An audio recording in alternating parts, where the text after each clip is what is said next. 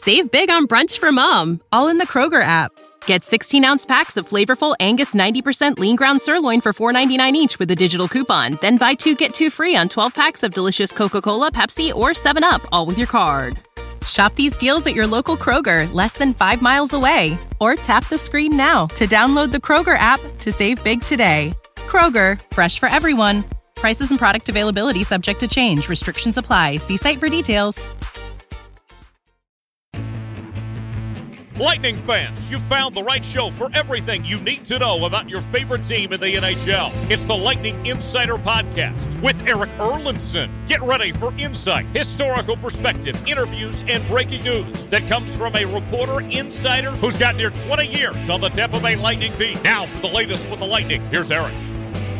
Hello, everyone. Welcome to another edition of the LightningInsider.com podcast. We're coming at you before the start of the Stanley Cup final. Yes, Tampa Bay knocks off the New York Islanders in seven games, and this is still so weird to say, but they're going to face the Montreal Canadiens in the Stanley Cup final.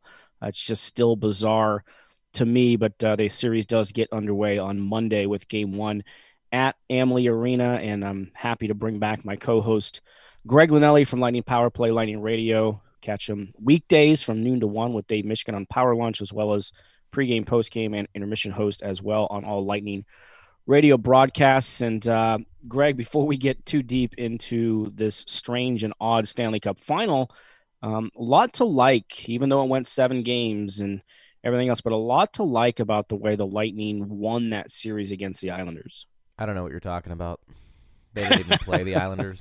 There was no issue. I don't even know what you're you're saying, what you're discussing. Of course, I'm I'm trying to be funny, but Nikita Kucherov, as we are recording this podcast, he on a Sunday spoke to the media, and somebody asked him about his injuries and having a couple of days off, and if he's feeling better. And he, what was the line? He basically said, "I don't know what you're talking about. I wasn't injured. There was never a question. I was not going to play Game Seven, and you know, Cooch having some fun with that. So uh, that that is a very very positive sign heading into yes. the series. And I think that's something we may get into in this show, depending on our time. But I, I think that'll be a, a, fun topic to get into his health and how it relates to the series. But you know, we we had talked about the Islanders and how tough of an opponent they would be because of the way they play. And you heard so much about the structure and the structure, and I got really annoyed uh, about it because, especially after Game One and I'll, I'll call some people out. I'm not going to do it by name, but th- there were a lot of people that were just panicking after the Lightning lost Game One to the Islanders, two to one. And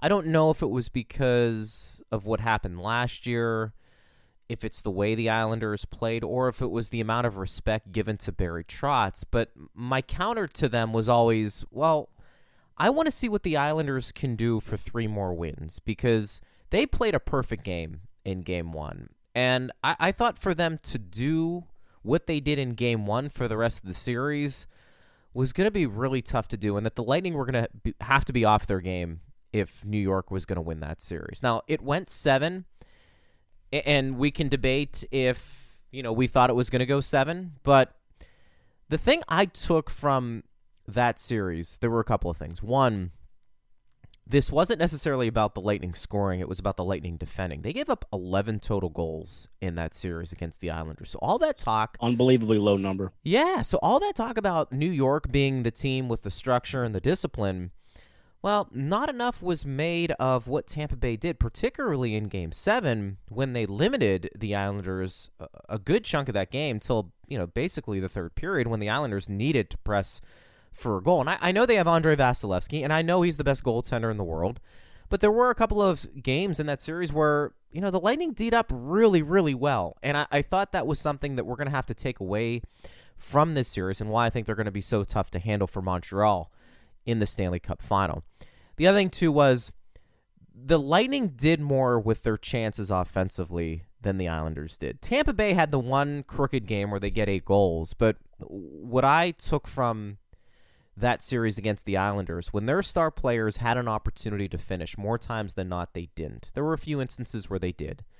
But more times than not, they either missed the net, it was blocked, or the puck was on a guy's stick who's not necessarily a goal scorer, Komarov comes to mind, where he had at least three or four glorious scoring chances in that series in close and never converted. When the Lightning had opportunities to finish, they did a bit better than the Islanders, and all we have to do is look at Game 7 and see Yanni Gourde doing what he did. And I am going to say the last point regarding the Islanders. I, I, do think it's phenomenal what they accomplished. They need to upgrade their skill level just a bit more, uh, especially if you're trying to knock off the Tampa Bay Lightning. I'm not a big fan of the two goalie system. You and I have had conversations about that. I have to tip my cap to uh, Varlamov, though. He was fantastic, and I think Barry Trotz probably would do wise to stick with him and not have any changes in the postseason. I know Sorokin they're pretty high on but I don't think it's a coincidence that the two teams who were meeting in the Stanley Cup final, and I don't think I didn't believe it was going to be the Canadiens, but kudos to them. A lot of things have to go your way.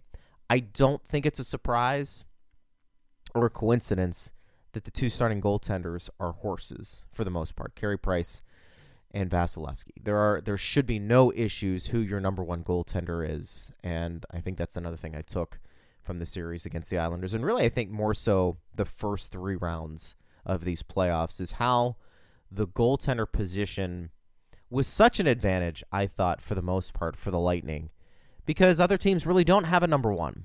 And I, I think we kind of saw that even with Vegas.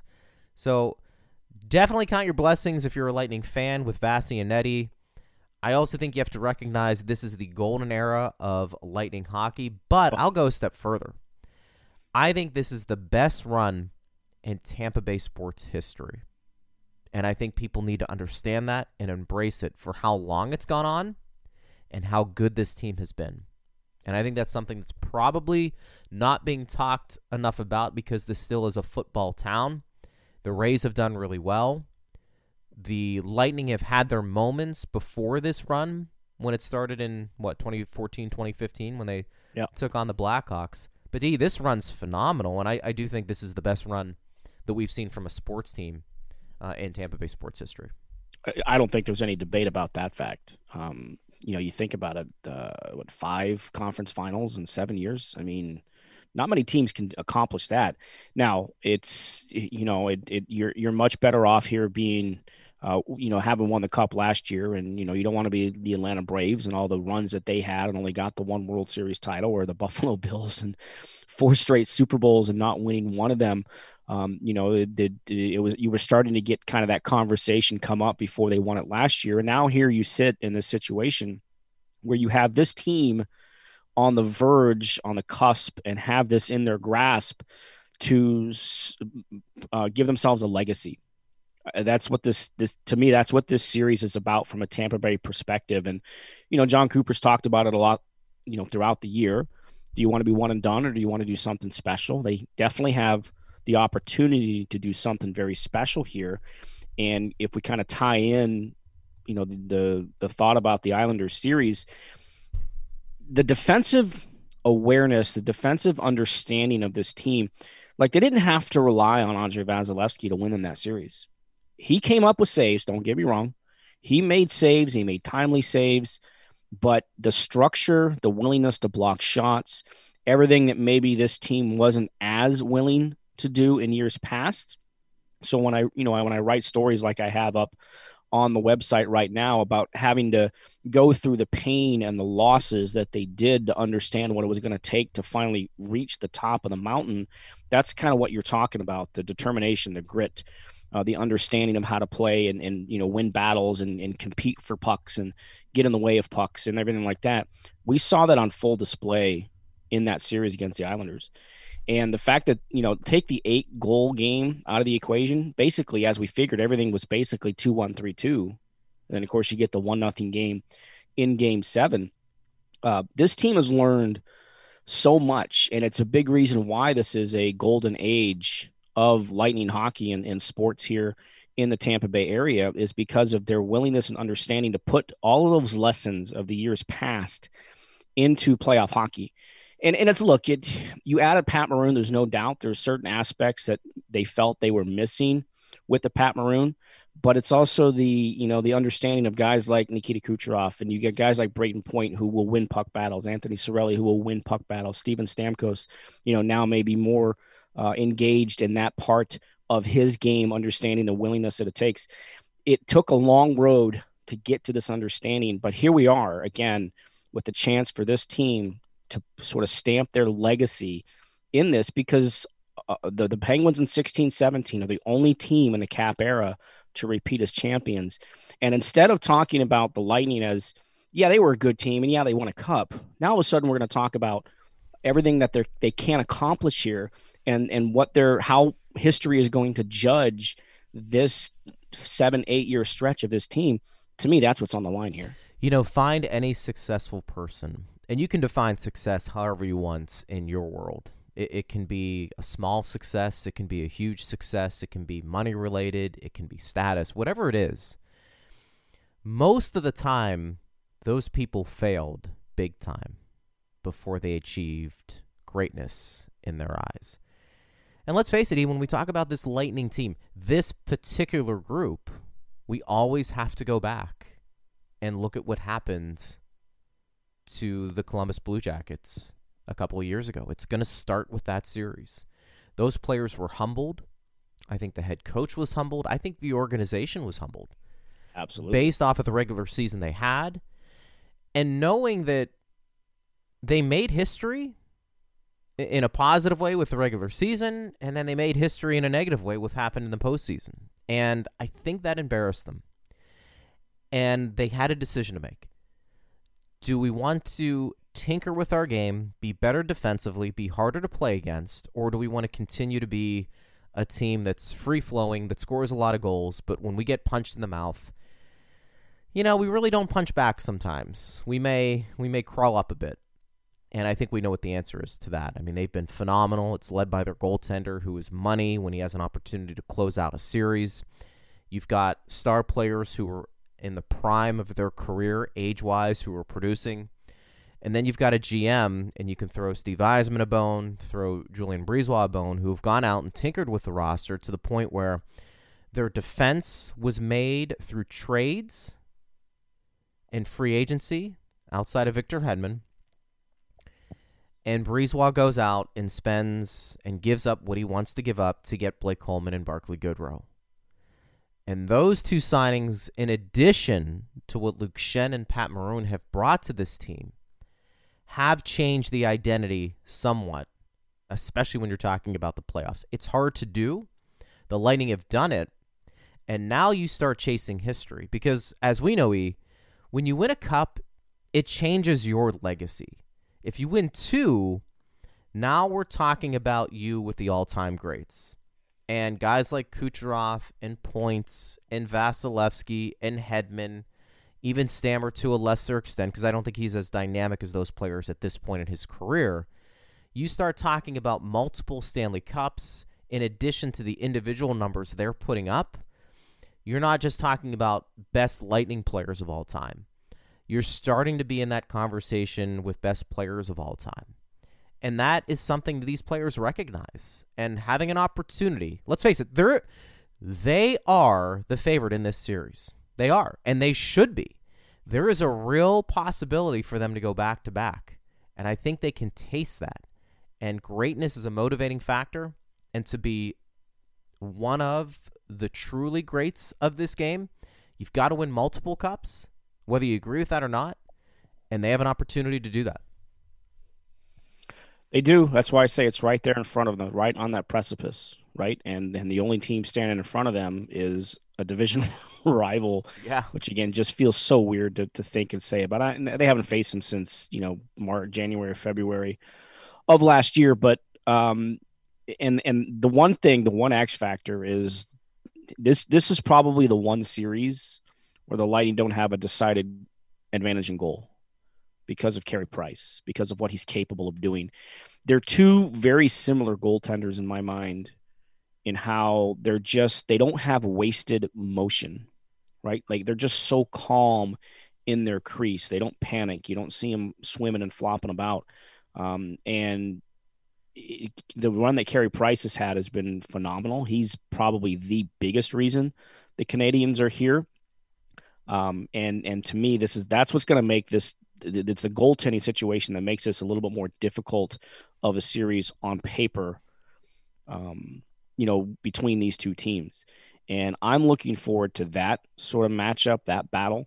Does Montreal, who thrives on their defense and their goaltender, they don't score a ton of goals. And in a lot of ways, they're a little similar to the Islanders in that aspect. Now they have a game changer, and uh, you know, in Cole Caufield, who the Lightning have never seen. So he kind of brings a different dynamic that we're not accustomed to seeing with this Montreal team. Uh, but again, they have the opportunity here to defeat a Carey Price, who has been a nemesis of theirs for years since they've obviously been in the Atlantic Division together. Uh, but if they can do it and and do it in this to- sort of a setting, this spotlight, this scenario against that goaltender, I think that's just going to make it even more of an of a of a situation that they'll relish it. Um, you know, not that winning the Stanley Cup isn't a great feat, but to do it against him, I think would be an amazing accomplishment. And I'm really interested to watch Carey Price in this series because he split basically the season with Jake Allen in Nets. So I'm wondering if Price, for the first time in a while, is feeling fresh, at least at this point in his career. He's dealt with some injuries, and you know the Canadian Montreal Canadian media has hasn't been great to him at times over the years. He's widely considered the best goaltender in the game for the last decade. I don't know if that's been true over the last couple of years though. I think that might be more reputation than anything else. But I am curious to see him play because I, I think for the first time in a while he's he's pretty fresh. The numbers suggest that he's playing at a very high level, but he also probably hasn't seen a team like the Lightning. And I think there's something to be said for that. You're right about the Islanders comparison. Because I was thinking about this the other day. I mean, they play with structure. They are really hard to play against. Even when the Canadiens weren't getting to the playoffs the last few years, you always felt like they were a team. They were going to bring their energy and their grittiness, led by uh, Brendan Gallagher, every single time they stepped on the ice. I feel like maybe they they have a little more high end talent than the Islanders, although time will tell. Toffoli certainly has had a resurgence this year. But mm. guys like Suzuki and, and Cole Caufield maybe have given them a, a lot more skill in that lineup, in addition to what you're getting from Corey Perry, the veteran. Um, Kotkaniemi has been a, a guy that's another talented player that they're trying to build and groom to be really, really good. But I, I think it's a team that probably relies on Price. Their penalty kill has been outstanding, particularly in their last series. And you've got, you know, Shea Weber and, and Jeff Petry if he's, you know, healthy and ready to go, which he should be. Those are two big horses on the back end that I think gives gives the Lightning something different in this series. But you know, when I watch when I've watched the Canadiens and when I watch the Lightning and their opponents, there's nothing there that scares me. I mean, you could sit there and say Carey Price could steal you a game or two. Can he steal a series against yes, the Lightning? He can.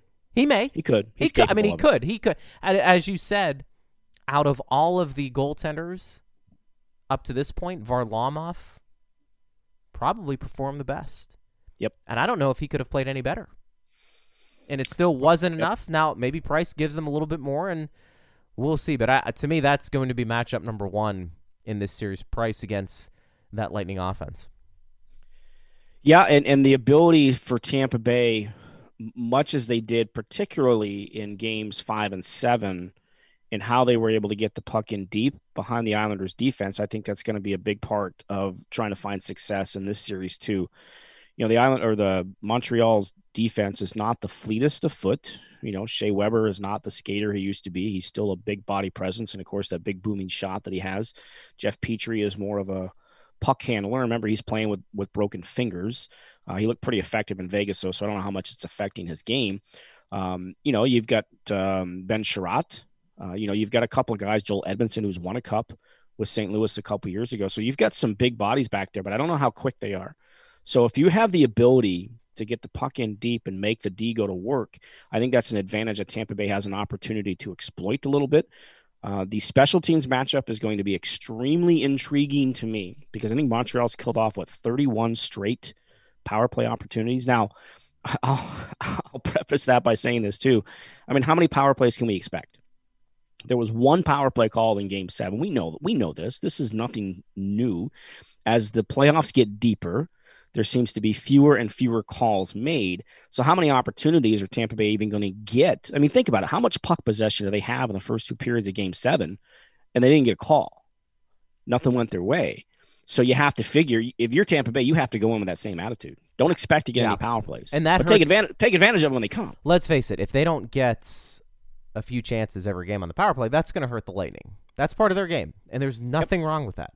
That helps a team like the Canadiens. That being said, if you're going to see penalties called, I think you're going to see more at the beginning of the series than at the end. And I'm not telling you that's that's right. I'm not telling you it's wrong. As you just said, that's the way it goes. So for the Lightning, if that comes to fruition, you know, you have an opportunity to get out, hopefully, to an early series lead. And, you know, we'll see how this all plays out. There may be a little feeling out process early on in game one, but I think both teams know enough about each other that there's not going to be a ton of adjustment. As you said, they've got a couple of new guys, younger players who are dynamic that they're going to have to contend with, particularly the back end and being aware of where those guys are. But also, too, the left side of Tampa Bay's defense is as strong as anybody's. Ryan McDonagh is playing at a very high level. He might be their best defenseman so far in these playoffs, and that's that's saying something.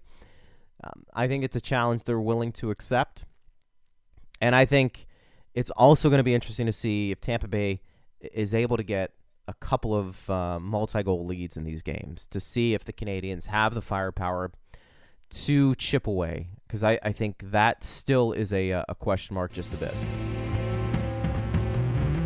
Don't be left out. Make sure you subscribe to the Lightning Insider on Apple Podcasts, Spotify, and anywhere else where podcasts are found. Now, here again is Eric. You know, one big thing heading into the start of the series, too, we haven't brought it up yet. Uh, Joel Armia, who's a big part of their shutdown line, he's a big part of their penalty kill. He's not traveling to Tampa. He's in COVID protocol. So he's missing at least the first two games, which, you know, in this day and age that we're living in, that's a huge situation. You've already got their head coach, Dominic Ducharme, who won't be behind the bench. He hasn't been behind the bench uh, since the start of the Vegas series. Luke Richardson has been – behind the bench as the uh, so-called interim head coach while Ducharme is in protocol uh, at least through the end of game two. It sounds like he'll be back for game three, but you don't have Armia, and he's out for again for for at least probably at least two games here. And and depending on what it is, we don't you know as we're uh, talking about this, we don't have the quote unquote league COVID list uh, and who might be unavailable.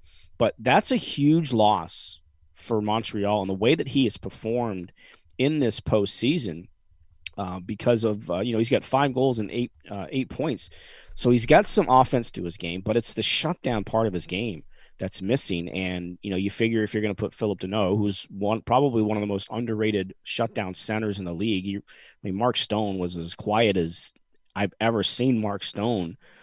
You know, in that series against Vegas and, and shutting him down. Obviously, they they were a big part of keeping Auston Matthews and Mitch Marner pretty quiet uh, in the opening round against Toronto. Uh, but without him for at least two games, that's an that's something that kind of really leans things towards Tampa Bay's way in sort of an under understated sort of situation because he's not that game breaker type of player, but he means a lot to that Montreal roster. Well, and he was really good on faceoffs, wasn't he?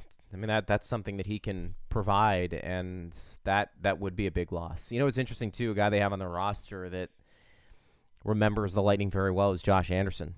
Now he hasn't had yeah. a, a big playoff, but he's a big guy. And that'll be interesting to see how the Lightning are able to compete and contend with him going to the front of the net. And it'll be interesting to see how much, you know, a guy like Anderson has in the tank. You talk about dynamic players. I'm not necessarily saying he's dynamic, he's unique to maybe who Montreal has up front because they've got some smaller skilled guys, but Anderson at six three can be that power forward that is pretty impactful. So that will be somebody that will have to elevate his game in addition to so many others on the, the Canadiens roster if they're going to want to pull off the upset here. And, and the point about Anderson, I remember um, I, it must have been during the series in, in, in 19 where John Tortorella tried to paint and portray Josh Anderson as their quote unquote Tom Wilson, you know, because he has the size, he has some of that power forward, some of that nastiness to his game if he wanted, you know, to kind of go down that route. And he's never,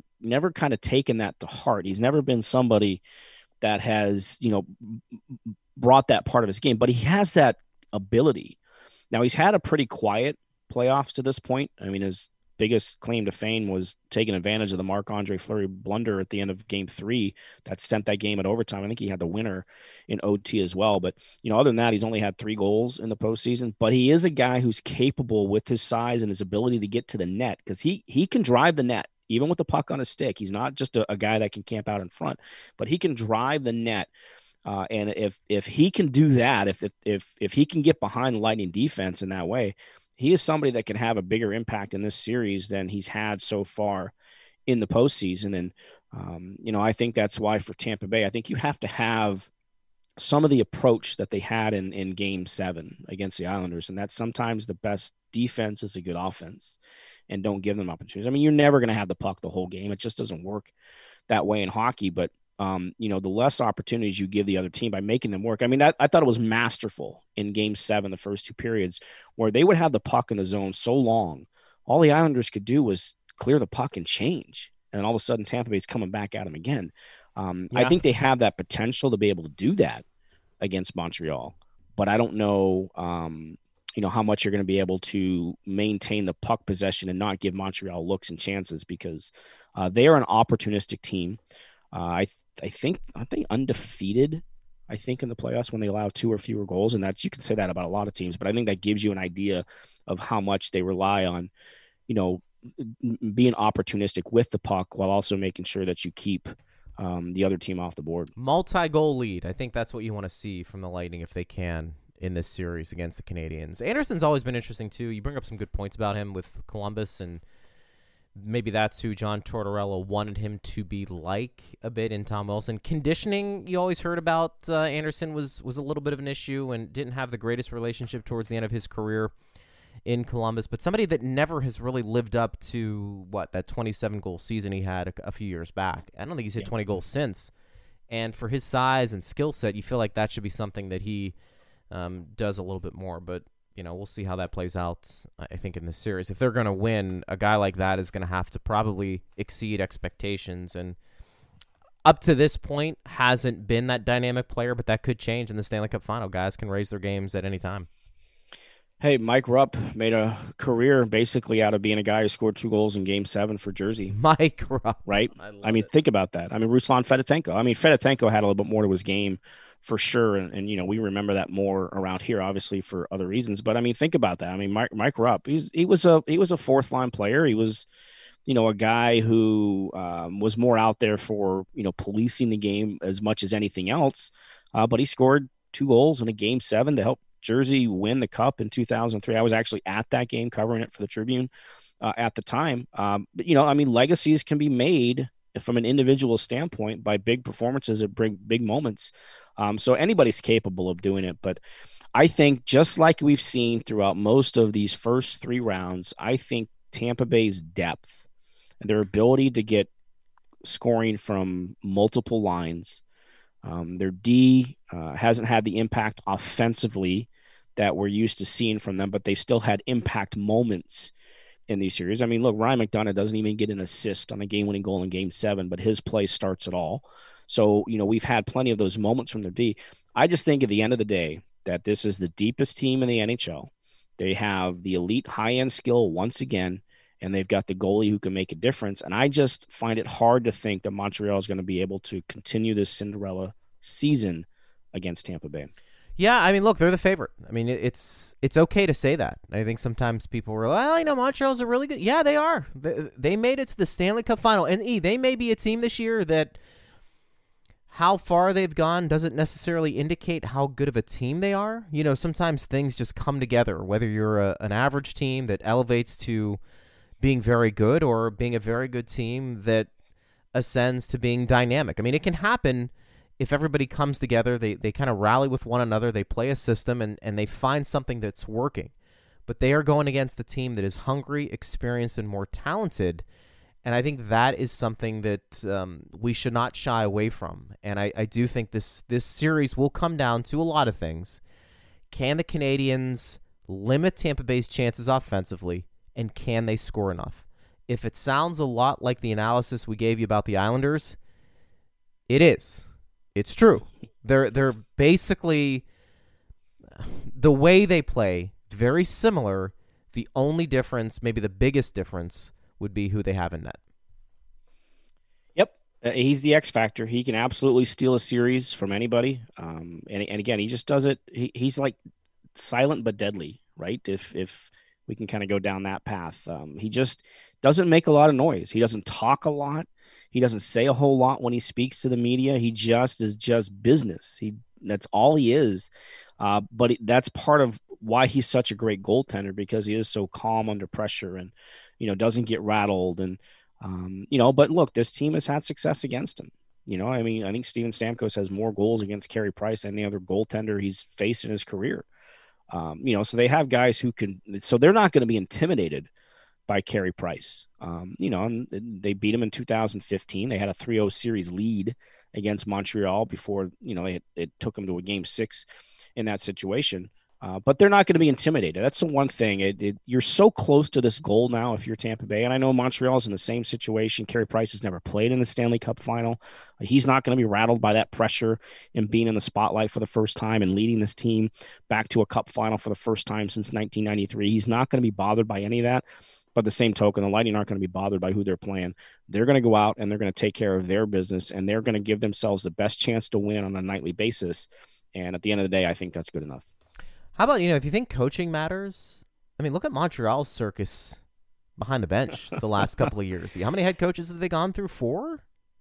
I mean, it's been incredible. I mean, and I, I don't know what to make of that. Honestly, I'm just throwing it out there because, you know, we talk about stability behind the bench in addition to what you have on the ice.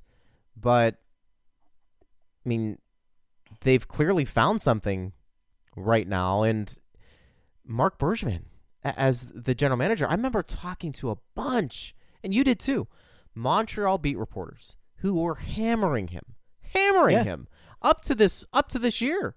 And now maybe they've had to crow a little bit, but I, am curious.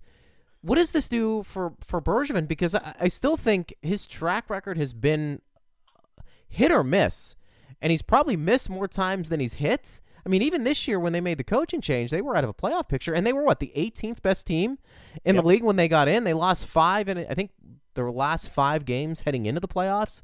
So it wasn't like they were playing really, really well. They made some changes behind the net uh, or behind the bench, and maybe that helped them. But I, I don't know what to make of them from that standpoint. Like the GM is going to deserve a ton of praise for getting him to this point, but it's not like he's had a tremendous track record in Montreal. Do you you kind of feel that same way too about th- this Canadiens team? I mean, they kind of just uh, really got hot at the right time in the playoffs. Greg, if if they had lost to Toronto, we'd be talking about Marc Bergevin as being fired. You think he'd be gone? Uh, that's that's that's what the whole talk was. Yeah, it was that was it. This was his chance. You know, they they got in, in in a COVID year. They finishes the the last place. You know, the last team to get in. Two other teams finished with more points, including the Dallas Stars in in, in the Central Division with Tampa Bay and Carolina, Florida, uh, that didn't make the playoffs. Um, and you made all these changes, and it still resulted in what should have been a, a five game series lost to Toronto, and um, and they won it. And you know they found ways to win a couple of overtime games to force a game seven, and they've just kind of ridden it from there. Now, look, they were absolutely huge underdogs in the series against Vegas, as they should have been, and they went out and they didn't care. They just went and played. Um, the spotlight's a little different, though. But yeah, it, it is it is crazy to think that uh, you know they started the year with Claude Julien. Um, after you know Julien was there last year and led them the upset of Pittsburgh in the play-in series and got them to uh, the play playoff series. Um, you know he's fired a short time into the season, and they didn't bring in a head coach. They just elevated Dominique Ducharme um, who uh, you know had a lot of success for Halifax in the Quebec League, uh, and then he's out. Luke Richardson takes over. I mean, it has been uh, a circus, and and and the only thing crazier than that is Marc Bergevin's fashion sense in his suits. Boys, and how about his hair? that's a wild. That's a wild look. For the love of Christmas, man, find a barber. He loves it though, I guess. He does. It's good luck, right? We know how superstitious people are. And, and, the funny thing is, is uh, like I don't think a lot of people because Marc Bergevin does not talk to the media much. Do you know he's one of the funniest guys ever to play in the NHL? He, He has is- one of the greatest sense of humors that he doesn't let be shown too often. The, the only way I know that is because he had some time in Pittsburgh and he was a character there, and he was really good friends with Mario Lemieux, which is one of the reasons why he, I think, his career was prolonged towards the end.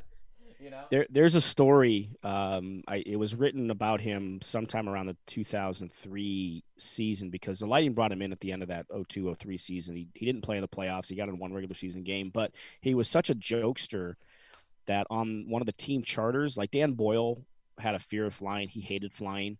Uh, and he was, you know, and everybody knew that. So there was one flight where Bergevin was near Dan Boyle, and during takeoff, and certainly you couldn't do this on a commercial flight, but during takeoff, he jumped out of a seat, got into the aisle, and was right next to Dan Boyle and made it look like he was, you know, ski jumping. because he knew Dan Boyle That's was tremendous. definitely afraid of flights. that's great.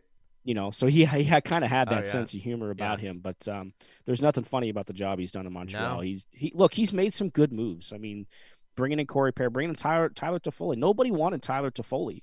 He sat on the free agent market for how many days after a good year in Vancouver before they brought him in. They make the trade for Eric Staal um, from Buffalo, so he's made some impactful moves. But I don't think anybody thought that it was going to, you know, lead to this. No, I don't. That's why I said. I, I mean, even the regular season, if you look at the record and how they were playing, they weren't dynamic. In fact, they they wouldn't have made the playoffs. But Carey Price missed some time; he was injured. He did. And you know, maybe it takes a team like that to to figure it out if they get in the playoffs, guys come together and they can, you know, rally around one another. But there's no question something happened in the playoffs compared to what they did in the regular season that has allowed them to get to this point and the GM has a lot to do with it, the head coach has a lot to do with it, but the players in that leadership group I think have done a nice job of of probably keeping things together as well. Yep, they have, and here they are on uh, a place where not many people thought they would get to, and that's the opportunity to win a Stanley Cup. And so it's it's definitely an underdog versus a or David versus Goliath situation in terms of how things play. I, I think you can look at some of the analytical models. Um, you know, I think they have Tampa Bay with about a seventy five percent chance to win this series. So it's a huge, huge favorite for Tampa Bay. But we know it doesn't matter on the ice. It, it's all about how you perform on the ice, and Montreal has performed this postseason. And guess what? If they go on to win, nobody's going to remember that they finished 18th. Nobody's going to No, you're right. remember how poor or how how much they they uh, scuffled during the regular season. They're only going to remember what happened at the end if that's if they raise the cup. But again, I don't think that's happening You think they'll raise it to uh, full capacity in Montreal? in Montreal. What do you think? Um, I think that I don't think they're going to raise it to full. I, I think that maybe they'll go above the 3,500, 4,000, whatever they've done. But of course, you look at that and you wonder, well, you've got 50,000 people outside. So what's the matter if you have 15,000 people inside? I, I just, I, I don't, um, you know, see the difference. I mean, because you look at some of those photos and pictures of game six against Vegas outside the building, it was wall to wall. It was a sea of people outside. Now, some of them got stupid afterwards, but they were so compacted outside. What's it matter if they're inside or outside at that point? Yeah, I know. I agree. That's why I think it's dumb. I mean, just at this point, just let them all in. You know. Plus, I mean, the league has to make up some revenue. Can you imagine? I mean, they, they Well, could put any Montreal, price they too. wanted to on tickets. Yeah, and it's Montreal too. I, maybe that shouldn't play a factor, but it does. I mean, if you're not going to open it up in Canada for something like this, then you might as well just stay closed for next year too. You might well, like because it's it's still still so shut down. You know, any and I wasn't going to be able to travel anyway, but any traveling writer was going to have to stay quarantined in their room. The only thing they would be allowed to do would be go to the rink. Mhm. Uh, I don't know how that all played out in the end in terms if anybody's going to travel, you know, into and out of, of Montreal to cover this series. But I mean, that's how, and they had to get special, like even for the league officials who are going, those are the restrictions that they have to play under. They have to go on a, they have to arrive on a private charter. They have to arrive on a private bus. They have to take a private bus to and from the rink. They're So not what even are- allowed to walk to what are rink. the issues then in Canada? I mean, because the people I have talked to, it's been more about getting the vaccine still at this point. Although hopefully most who need a vaccination or a vaccine have gotten it. But what is the issue still? Is it getting the vaccines? It's getting the vaccines. I mean, because you even see, because I, I have somebody I used to work with at the Tribune who, who lives up in Ontario, and I know that like they got two different, like their first dose and second dose were two different. I think they got AstraZeneca first, and they got the Moderna for their second dose. So they've had some issues with that. Um, I think from a percentage wise, they're doing okay. But all you got to do, Greg, is look at Montreal. Look at the Canadiens, Just at the Canadiens, because they are double vax. They have both. Everybody in on the Canadiens have gotten both shots. Now, when Dominique Ducharme tested positive, Yeah. he was a couple, a, a few days away from being two weeks past that mark. But Armia's past that, and he tested positive. Do we know Or if it we was assume he tested positive. Well, and the other thing, too, is- we're recording this. the other thing too is you know was it a false positive? Not, do with- we not know- with Ducharme. Not with Ducharme. Okay, so that came out in and it wasn't. Yeah. Did he have symptoms or he just tested No. positive? He's been asymptomatic. Okay. but he did test positive. Right. But now again, you have a second member of Montreal with Joel Armia, who's in COVID protocol. Yeah. As we record this, ahead of Game One, so we don't know what the full explanation is as of yet. Other than that, he didn't practice, and they were told that he wasn't tam- uh, traveling to Tampa because of COVID protocol. So you have to assume that Mm. he got a test result back, and maybe he comes back again, and maybe it is you know a false positive, and maybe he comes back for Game Three, but he ain't playing Games One and Two because of that. That's a big deal, man. That's so, a tough one. like, there Yeah. was talk too, you know, like media day, all handled virtually, and you know that was a fun ninety minutes. And I don't say fun in a fun way. Um, ninety minutes of, of the Zoom calls. There had been talk of maybe doing an outdoors type of media availability and putting guys up in situations, not letting the media necessarily get close enough to them, but be able to ask questions and go around like a normal media day would be. yeah. But once Ducharme tested positive, once Kelly McCrimmon, the the Vegas GM, tested positive, that went that went out the window. So like they're still worried if, if you're from a league standpoint, they're still worried about this wrecking a final. Well, let me and just what say happens, this. just as we saw with NC State baseball, what happens if Armia now tests positive and you get five or six guys who come back tomorrow with positive tests? It's not it's not a popular opinion just because I think nobody's going to say it, but they should just they just let them play at this point. I mean, honestly, I told you this. I told you this earlier in our podcasts when we've done this. Like, what are you going to do next year if you get five, six, seven guys that still test positive? Because it's a virus. It's not going away. Yeah, you can get vaccinated, and our immune systems can build up to it to the point where, like we're seeing for the most part now, most people who get it, especially elite athletes, aren't going to have severe symptoms. So what are you what are you going to do? Like you're going to have to live with this virus. It's just it's where we are. It sucks. You certainly don't want to shut things down again. I think we've seen that this year. But like from a sports perspective where you have contact and guys are going to be up against each other, which happens in in hockey. What are you going to do when the regular season starts? What will be 3 months from now? I mean, Yeah, You Well, know, I- it's, I think what I are you you, just got to get past this season, and then and then you worry about next season. Next season. I I, I but the, but it I guess what I'm saying is the next season's coming up in three months. I mean, you're gonna have to either. But we also know how much can change in three months. It We've seen that in the last fifteen months. it, it can for sure. What I, what I'm saying is, let me just say this: the reaction I think we had to the virus originally cannot be the same reaction we have if it comes back and is still. well, no, us. especially when you when you factor in all these reports about you know those who are still those who deal with it now and, and those who are you know being hospitalized or are the unvaccinated. You Yeah, know, just I just as we were told, those with the vaccine, yeah, you can still get it. Nobody ever said this was a cure. They just said if you did get it, you weren't going to suffer the same type of symptoms and, and, and issues and problems. Um, and, and, you know, so I think that's where something is different in, in terms of the mindset as we look towards next year. But I think for this year, for right now, uh, I think you have to do everything you can to minimize and get through this season and then worry about what next season is going to look like when you, you know, start to get assembled here, geez, in late August, early September for training camp. I've Wow. told you, I think it's a tough pill to swallow in a Stanley Cup final.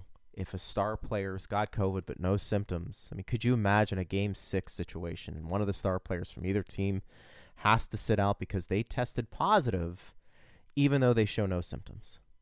Think David about think about how tough that would be. Because we have seen guys play through broken bones.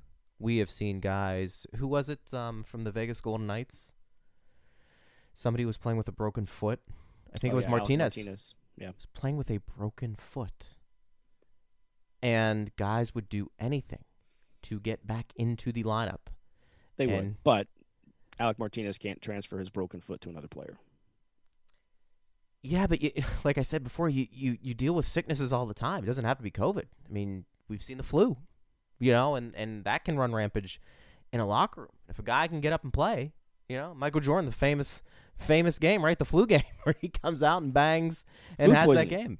Well, food poisoning too, but we've seen guys with flu-like symptoms that have come back and played. Yeah. And I understand what you're saying. I just I think that for for an, a game that allows them to play through anything, whether it's an illness or whether it's a broken bone, I think that would just be a, a tough pill to swallow. Rules are the rules, I guess, but that is a a tough pill to swallow for sure. Let's hope it doesn't happen.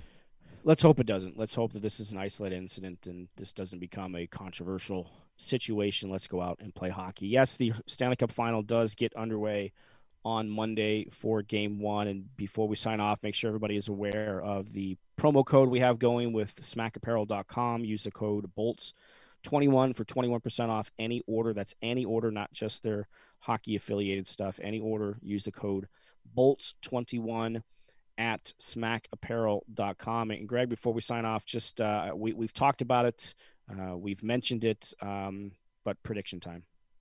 You're giving me predictions, E. Come on. Yes, man. Um, I'd like. I, I let's put it this way. I think the Lightning skill, like the Islanders series, is a little too much for Montreal. If we want to say this goes seven, that's fine. But I, I like the Lightning to uh, to repeat, and I think I think the Canadiens probably give Tampa Bay all they can handle just because of the way they're playing. But I think uh, the Lightning skill set and the way they finish things off in the Islanders, I think proves to people that this is a team that can lock it down and, and they're comfortable playing a one nothing two one game. And if that's what this series is, then I, I think the Lightning can beat you in a lot of different ways, and I think that's going to happen again. Well, I know uh, owner Jeff Vinik would like this to get done in five games because his son is getting wedding, getting married the day of Game Six. that's So- a good tidbit. That's a good tidbit. if there's any, if there's any um, uh, extra added incentive for the Lightning, I, I think that's going to be it. No, I, I, I mean, this certainly has the potential to go seven. I just, You don't see it. I'm, I just don't see it. I just see this team prepared and ready to fulfill their legacy in a lot of ways. And I think not that last year relieved any of the pressure, but it did take some of it off, right? Like just that burden on their shoulders of being this great team that couldn't get the job done. They found a way to get the job done, and they're on their way down that track again. And um, I just, I just see it going that way. Plus, plus, selfishly, I, I have vacation plans. It always comes down to personal, personal going on, right? because originally the latest possible date for the Stanley Cup final was supposed to be July 9th. So we we built the one window of opportunity to take a family vacation around that, and uh, of course it got pushed back. And um, if it goes seven, it would cut into that. So what you're saying is sweep for everybody involved. My wife would, would agree with you because she's ready for the hockey season. I think to be over because it feels like it's been going on forever. Uh, it's it's all about how we feel about it, It Greg. is. It's not about how the players It are going to go true. through it. It's all about what we It's feel from a personal standpoint. So right. Well, okay, sweep then for E. I said seven. Maybe he falls somewhere in the middle. Somewhere in the middle, maybe maybe just one game beyond. But maybe five. we'll- Maybe we'll five. either way, it's going to be fun. The action gets underway on Monday. Greg, it, it's nice to be able to say this again. I'll see you at the rink, buddy. Yeah, that'll be funny. Looking forward to it, and it should be buzzing. Should be buzzing at Amalie on Monday, but it'll be a lot of fun, buddy. And I'll, I'll talk to you then. Looking forward to the atmosphere, man. All right, for Greg Linnelli, I am Erik Erlendsson from LightningInsider.com. This has been the LightningInsider.com podcast. Make sure you subscribe, rate, share all of this.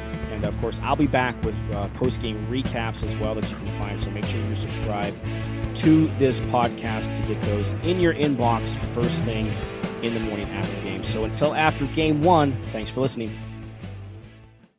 Save big on brunch for mom, all in the Kroger app.